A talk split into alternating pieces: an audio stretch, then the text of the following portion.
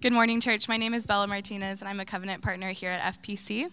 We continue worship by studying the prophet of Haggai. Haggai was a prophet at 520 to 516 BC, the voice of God sent to move the people of God into action. Through studying this minor prophet, we will discover major truths about God's grace, the power of his word and spirit, and the purposes he has planned for his people. Hear the word of the Lord.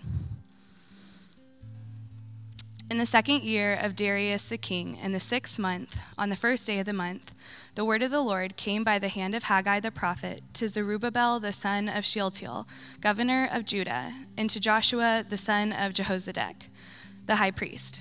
Thus says the Lord of hosts These people say the time has not yet come to rebuild the house of the Lord. Then the word of the Lord came by the hand of Haggai the, the prophet.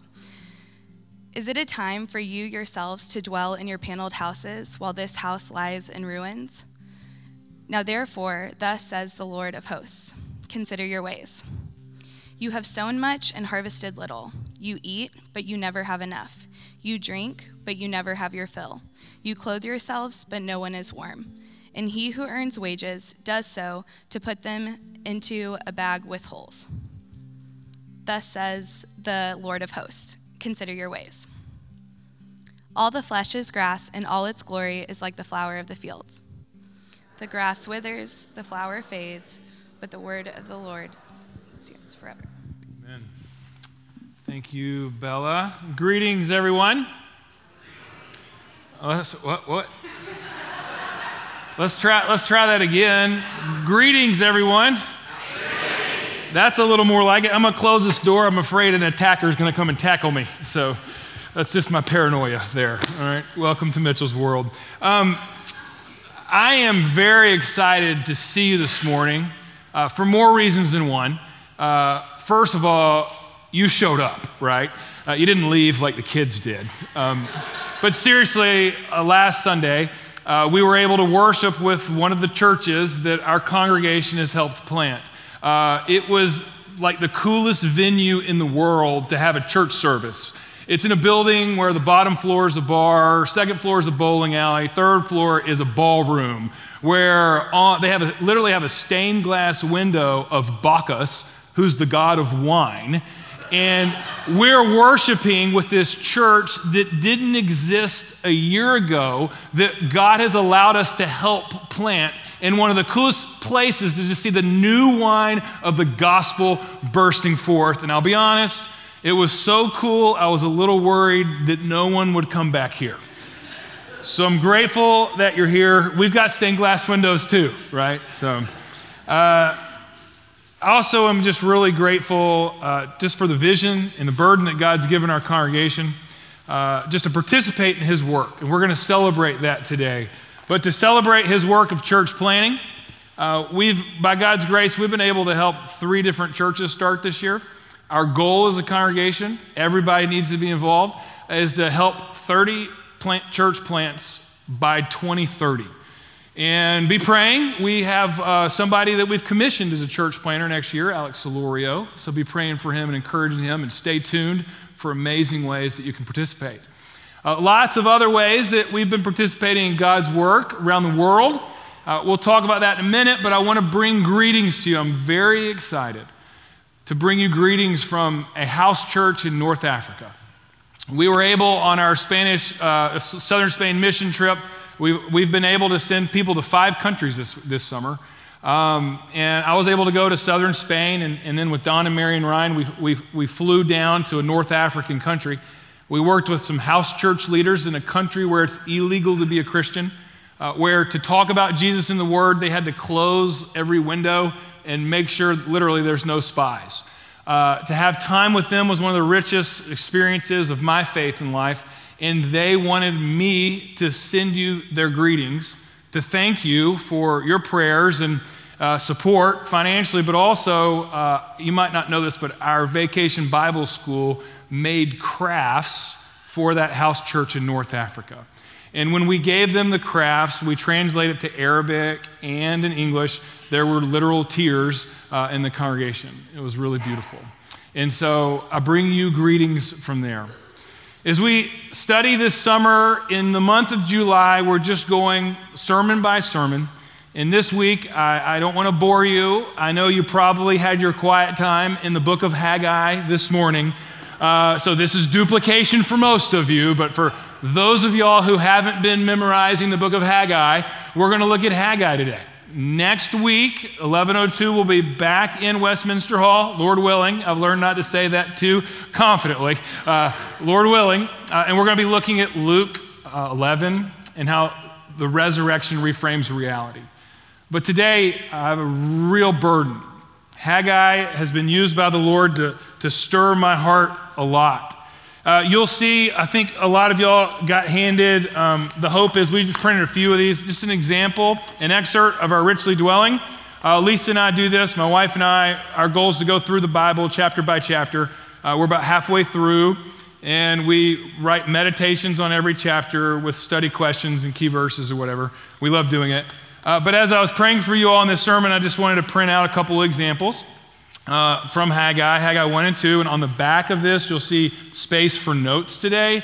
Our heart really is that the Word of God will dwell in you richly, to use Paul's word to Colossians church, uh, but so that you might richly dwell in God's Word. And so please, please take advantage of that. This morning, uh, the sermon's entitled uh, Hope for Hard Times. And all of us are going through hard times or know someone who's going through hard times. And the temptation is for us to hear a title like that in times like this and to say, I'm here to have hope. And we are in Christ. But the hope for hard times that we're going to focus on from Haggai actually is God's plan, his purpose through you if you're a Christian. This is more of inspiration and application of the gospel of how you can be hope in hard times for a world that is ruined by the fall and where there is ruin all around us. God is a God of restoration. In His plan, His priority is for His people to be His agents of restoration, his ministers of reconciliation, his ambassadors of love in a world to show love and to be light. So, before we unpack the word of the Lord, will you please join me in going to the Lord of the word and asking for his grace? Let's pray together. Lord, we thank you for the opportunity to sit under the authority of your word. We know, Lord, that prophets were sent by you to sting to sting our conscience. We ask, Lord, that your salvation that's provided through the gospel will be a salve to our souls, and that your spirit will move us from stinging to singing. Lord, we desperately need you. And we ask that your spirit would meet us freshly today. In Jesus' name, amen. So I'm going to give you a little bit of an overview of Habakkuk, overview of the book. We're not going to go too deep. You'll see that actually the outline that you have on the back doesn't necessarily match the meditations in the booklet. Uh, Haggai is broken down neatly, sent by God uh, in about 520 uh, BC before Christ came. And, and he was sent to move the people of God to do the work of God. And, he came, his tool was the Word of God, that the Spirit of God used in amazingly powerful ways. And, and you can read the book and see that there's four neat parts. All of them begin with the Word of the Lord came to Haggai. And so he gives four sermons that God uses his word by the power of his spirit to move them back into God's priorities, to really awaken them from their complacency. Here's what I mean about complacency uh, God's people had returned from exile in about 538 BC. They had been freed by Cyrus, king of Persia. And if you read Ezra chapter 1, verse 1, you'll see that the specific text that God gives, the burden that God gives, is that they are to go back and rebuild the temple. And so 50,000 people, historical records show, came back from exile and into Jerusalem. And Haggai comes in 520, 18 years later. They had had the word of God as a command. They had had the resources of God given through the pagan emperor of Persia, a guy named Cyrus, and they had done nothing. In fact, they had used the prosperity, the, the, the resources that had come by God through Cyrus for their own personal prosperity.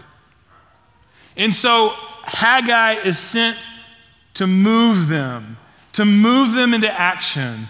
And you'll see, I think, quickly the contemporary application that God has for his church today. The, the people were complacent. You, first, look at verse 1. You see, in the second year of Darius, that gives us the 520 date. And if you look at Ezra 1, you'll see that Cyrus had freed them.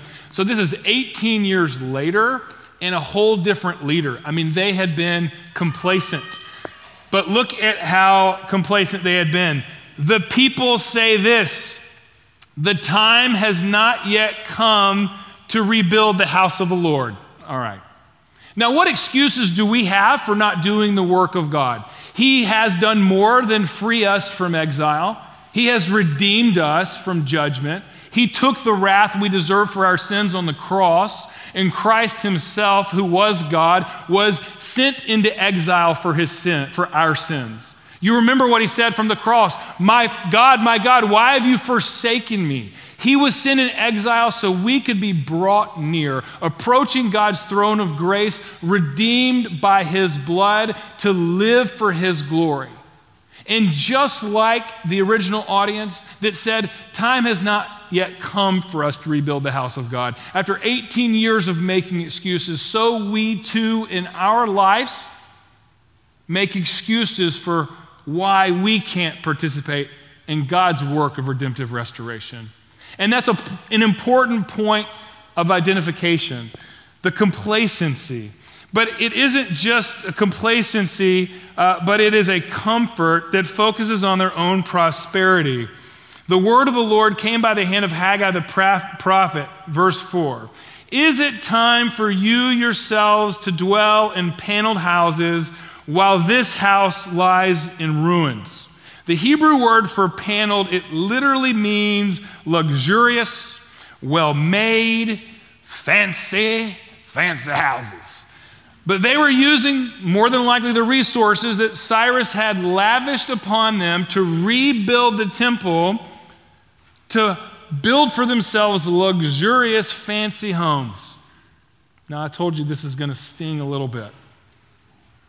The same word for paneled is used in 1 Kings 6 9 when Solomon is building the house of God. You see, the self focus of the returned exiles had drowned out their purpose. They were spiritually asleep. And the picture is clear. After God had worked, after God had forgiven, after God had returned them, after God had provided for them, they chose to relax in the comfort and ease of God's blessings, using it for themselves. And in this context, out of God's grace, He sends His word. He sends a prophet. Now you say, Mitchell, how is that grace? Let me explain to you. If I were your God and you treated me like that, I would squash you and remove you and replace you. But God is faithful. He's covenant committed to his people. His steadfast love is not based on your performance or my performance, but his performance and his character, what he has done. And in his grace, he sends his word that he's pleased to use by the power of his spirit so that we might awaken from our slumber and move from the comfort of this world that we think is comfortable to find the true comfort of the unconditional love of our God for us. But they weren't just complacent and comfortable, they were also calloused. Look at verse 6, and you can identify with this. I know I can. I mean, look, we're Western Christians. We live in the wealthiest place in the world, in the wealthiest period of history. Every one of us does. We have more resources at our hands, more resources anyone, anywhere. of all time. You can identify with the callousness in verse 4. He says to them, uh, verse 5, Therefore, says the Lord of hosts, consider your ways. He says, You've sown much, but you've harvested little. You ever felt like that? You work and you work and you toil, but you just don't get any fruit from your labor. He says, You never have enough. You drink, but you never have your fill. Can you identify with that? Like looking to things of this world to satisfy the thirsting longings of your soul, and you're still wanting? I know I can. He says, Look, you clothe yourselves, but no one is warm. He who earns his wages does so just to put them in a pocket, a bag with holes. You see, this callousness that comes when the futility that we feel when uh, that we put our focus on the personal prosperity of this world, thinking that it can satisfy, it can't. This is an ancient text that reflects a, a, a human truth. We're tempted to look at the successful people of our culture and just maybe say, this is an example of the American dream that's crashed upon the rocks of reality. I mean, we hear stories like Deion Sanders He's the coach of Jackson State University, former uh, standout for the Dallas Cowboys, all right? And you'll remember if you've heard his testimony, after he won his first Super Bowl, he said it was one of the most empty moments of his life, if not the most empty moment of his life. Everything he had worked for, everything he had striven for, everything he had sacrificed for, he accomplished, and he felt empty. That was actually the catalyst that God used to bring him to Christ. But we see it in musicians all the times too. They get to the pinnacle of the stage that they want to be on, and they're completely addicted to drugs, totally lonely and depressed and isolated, having everything they've always worked for, and going, Is this it? I, I see it with businessmen and women all the time. The career path that we set out. And if I can just get to the next level, if I can just get to the next salary place, if I can just get this next promotion, this next, com- then, then I'll be satisfied and happy, right? How much is enough? Just 50 more thousand dollars. That's never enough when that's always your answer. But you know, th- this isn't the American dream that is crashed on the rocks of reality. This isn't the Dickens, Charles Dickens, you know, uh, story of a Christmas carol, Ebenezer Scrooge. You know that story? Ebenezer Scrooge. He was a wealthy businessman. He was a successful businessman, right? But he was grumpy and isolated and lonely, and he loved his money so much he just kept it for himself. Dickens wrote about Ebenezer Scrooge. This isn't that. This is the condition of the human heart. You can go back to Ecclesiastes chapter 2. I encourage you to read it later. When Solomon recounts the vanity of life, he had all the wealth he wanted, all the women he wanted, all the work he wanted to accomplish, all the wisdom in the world. The works that he had made in his country were unparalleled. And he said it was a vanity, it's a chasing after the wind. You see, when we prioritize personal prosperity, we will be left empty and wanting every single time. So, the question are God's people going to prioritize personal prosperity, or are we going to allow the Word of God to be used by the Spirit of God to awaken us for the priorities of God, to participate in His work of redemptive restoration? You know, Ebenezer Scrooge, he had his heart changed by the spirit of Christmas.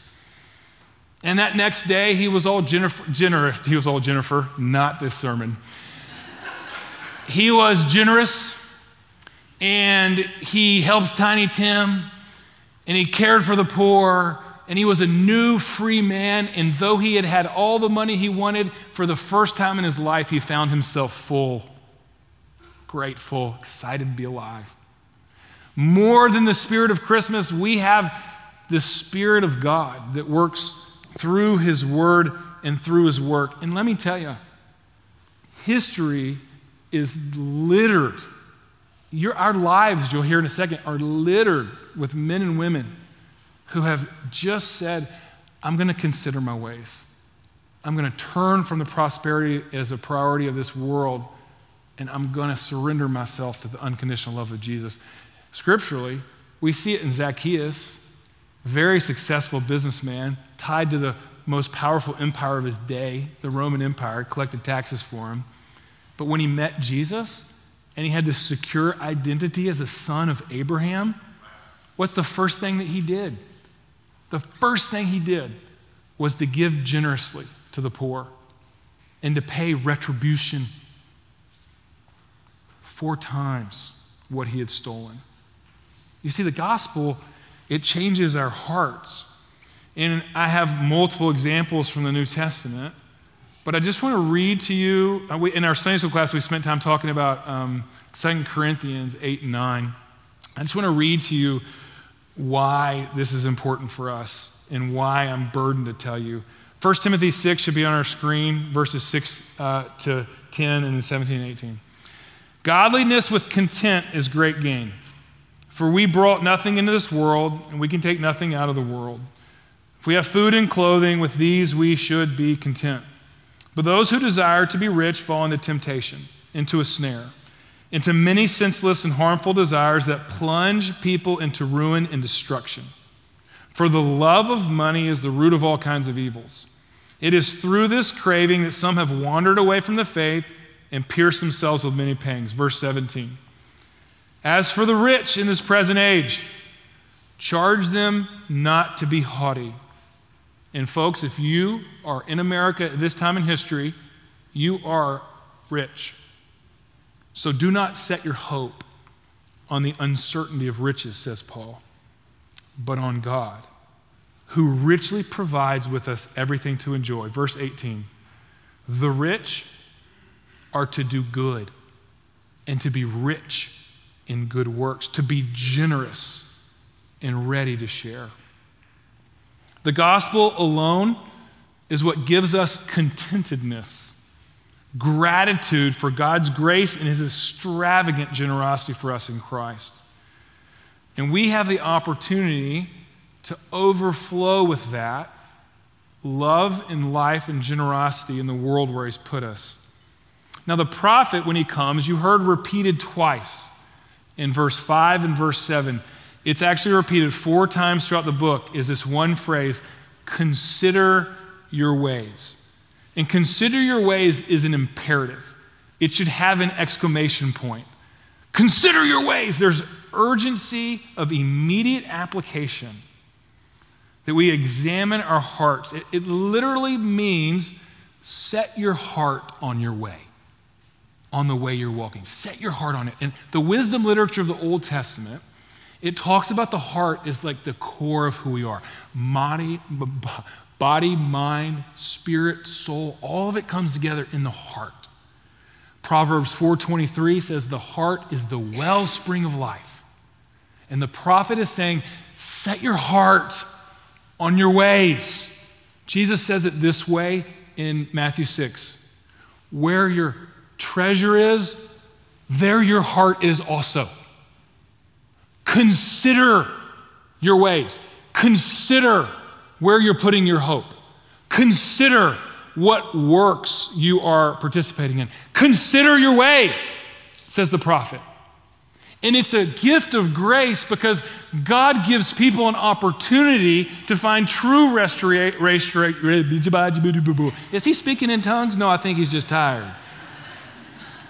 God gives his people to find true restoration, to turn from those things that are just futile and frustrating, so that we can be full in abundant life, fruitful in how he's designed us to be to set our heart and our hope on Him in the gospel so that we can be hope in the light and love that He has called us for in this world. Consider your ways. That we can recognize the futility of the selfishness and move into the fruitfulness of His design. Okay, that's a sting. We need to get to the singing, don't we? The purpose of God since creation. The temple needed to be rebuilt because God's desire and his design from the beginning is personal relationship with his people. In Genesis chapter 1 and 2, God walked with his creatures in the garden. He spoke, they listened, they spoke, he listened. There was intimate relationship. But the rebellion of Adam and Eve, their sin, separated a holy God from his people, his creatures. Isaiah 59 2 says it explicitly. But God's passionate pursuit of his people is seen in the wilderness, the tabernacle, in the promised land, the temple, and most vividly in the second period, the second temple period that Haggai was working, but most vividly in Jesus Christ, who John 1:14 says that he's the glory of God that came in tabernacle, that he dwelled among us. This is God's purpose, dwelling with people. But it's also God's creation purpose for his people. Because if we go to Abraham in Genesis 12, 3, the fountainhead of God's people, Father Abraham had many sons, I'm one of them, so are you, all right? They use a kid's song. He chose Abraham for a purpose. You can read Genesis 12, verses 1 to 3, and he says, I have chosen you that, to bless you, that you might be a blessing to all the families of the earth. It's through Abraham the lineage of Jesus comes. And all those who belong to Jesus and who, who are united to Jesus are called to those purposes to be a blessing to every tribe, tongue, and nation. Just to put it crystal clear, the first words of the Gospel of Matthew, the first book of the New Testament, is about Jesus, the son of Abraham. Identity as God's people, purposes of God's people, reinforced by the last words of Matthew Go into the world and make disciples of all nations. To continue that purpose, that we find a culmination in Revelation when we study the end of the Bible. Places like Revelation 5, Revelation 7, Revelation 21 and 22, we see the culmination of intimate relationship between God and his people, and that purpose brought to fruition with every tribe, tongue, and nation brought together. And so, the opportunity that we have in participating in God's work is to grab His creational design for the world to restore His presence, but also for His people to be ambassadors of His blessing in this broken world. And this is the purpose that we have. God wants to be with you, His people, but God wants to use you, His people. And this is how we come to the last point the power of the gospel for all eternity you and I have an opportunity to store up treasures in heaven. And that's a place where moth and rust it can't destroy. That what you do now in the name of Jesus in being generous is eternal for the glory of Jesus. Uh, the power of the gospel comes by faith, says Paul in Romans 1:17. In His Spirit, His ultimate presence comes to live inside of His people when we understand the, the, the, the promise, the good news, John 3:16, For God so loved the world that He gave His only Son, that whosoever believeth in Him shall not perish, but have what? Eternal life.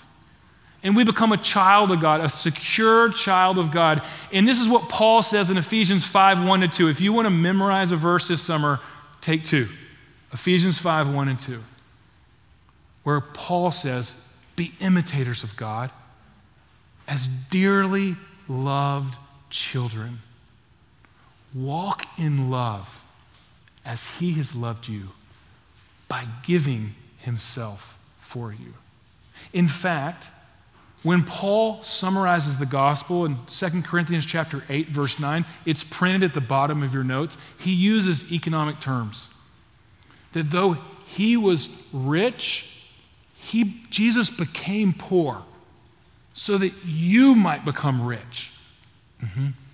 It's a summary of where we see in places like Philippians 2 uh, when Paul describes Jesus as being in the form of God, had the riches of heaven. He didn't consider equality with God something to be grasped, but he made himself nothing. He took the form of a servant. He became obedient to death, even death on a cross. Why? So that people like me, who prioritize the idols of comfort in this world, people like me, who prioritize personal prosperity, people like me, who make plans that are more in line with the materialistic idols of my world than in line with my king. People like me can find forgiveness, that I can consider my ways. Now, look, that invitation is for me, and if you know me, you know I need it bad. I need grace. All of us do. And all of you know something else too. You know people or places that need restoration. Just like God had commanded his people to rebuild the second temple so his presence could be restored, so that his purposes could go forward, so too in the New Testament. The New Testament church is commissioned to go out, to live in loss for others' gain, to die to ourselves so that others can live, to live distinctly as salt and light in a dark and a dying world. And I don't need to put a name in your heart. You know someone who needs to know restoration. I don't need to give you a place of reconciliation, of someone you need to forgive for no reason, of a family relationship you need to mend not by expecting them to come to their senses, but you considering yourself, considering your ways, and forgiving as you've been forgiven. You know parts of your neighborhood that need love, parts of our city that need light. You know it. I don't even need to tell you about it. I want to encourage you. Let the Spirit of God stir your heart and consider your ways. And more than that, I want to inspire you. Because our First Pres family, we are some of the most generous people I have ever heard of or encountered. I'm telling you, it is inspiring to me. And I don't have time to give you story after story after story, but I want to give you a few examples. Can I do that? Last week we worshiped with a church plant that we have no business helping start. It's younger, it's cooler, it's also downtown, but we are committed to see people come to Christ. And we have a strategic plan where we are going to divest our assets to see kingdom assets grow, and it's costly. We're going to send out someone we love, like a brother and a son, and we're going to do everything we can to support him. But more than that, you know, the, the refugee crisis that's coming out of Ukraine. You know, this congregation has given $100,000 to two different organizations to help over there, sending trips to go serve to. What? The Uvalde crisis, the utter tragedy that happened over there. There's a lot of people sending money. Our church has sent a lot of money over $65,000 to date, with $24,000 earmarked more. But we haven't just sent it over there for the government to use at their whim. We've actually supported a ministry on the ground and helped fund them to hire a staff person that can stay and love and care. And that's y'all. That's what y'all are doing. Our church sent out five to five different countries mission teams this year just generously, and everywhere they went, they were scattering seeds of hope and love and receiving a lot. And I hope that you hear the testimonies. Next month, we're going to have some story and share time, in October, more so. But it's ridiculous, radical generosity. It's surprising generosity. One of the biggest crises in our county, in our country, is the foster care crisis. We have had the opportunity uh, to help start the most effective foster care ministry in our area. But even yesterday, we had more than 20, 30 volunteers come and serve more than 70 families who didn't have the resources for their kids' school supplies. Over 200 kids came through giving a Saturday morning. Who does that? Our church family. Grandparents raising grandkids throughout the city. We've had opportunities. There's so 60,000 grandparents raising grandkids that don't get state funding. Our congregation has helped some, a few. They don't even have AC. Could you imagine? They don't have money to fix it. Our congregation's helped fund several houses, including one that was associated with our, our teen mom ministry. Can you imagine three generations of women living in a house, the youngest of which two are under the age of like six, and they didn't have AC? It's unreal. Our people see that need and they feel it. Do you know that one of our ministry partners on the east side, they raise money, Young Life East. They want to take kids to camp, under resourced. None of them can afford to go to camp. They had like 15 more sign up than they were ready for. I'm so sorry. 15. How in the world are they going to get money for those kids to go to camp? This church said, We'll cover it. Who does that? people who understand the gospel. Your family, it's this church, my family. This isn't virtue signaling, signaling. This is understanding that there's a greater story than Cinderella's riches, rags to riches. There, there's a greater story than the materialism of our, of our world. That story is the gospel. That story is that we have a king who left riches and took on rags so that we could become rich in his grace to show his love. In the gift of God's word, to be used by God's Spirit, is that we can consider our ways and to turn from the prioritization, prioritization of our personal prosperity and to turn to participation in his work of redemptive restoration. We don't have to have excuses anymore. We don't have to wait till we get more. We don't have to wait till we have more time. We don't have to wait till it's a different season of life. We have the Holy Spirit as God's people. We have a secure identity as God's children in His family. We have a clear commission. And friends, the headlines of our world, they're not going to get a lot better anytime soon. But the headlines of heaven, they say we have a king on a throne who's making all things new. And he wants to use you to do it. Let's, let's pray. Lord, we love you. Thank you for your grace and your forgiveness. Thank you for your word and your work. Lord, you have grace for a sinner like me. You're so good. I'm moved deeply by the love that this congregation has. So grateful to be a part of a family like this.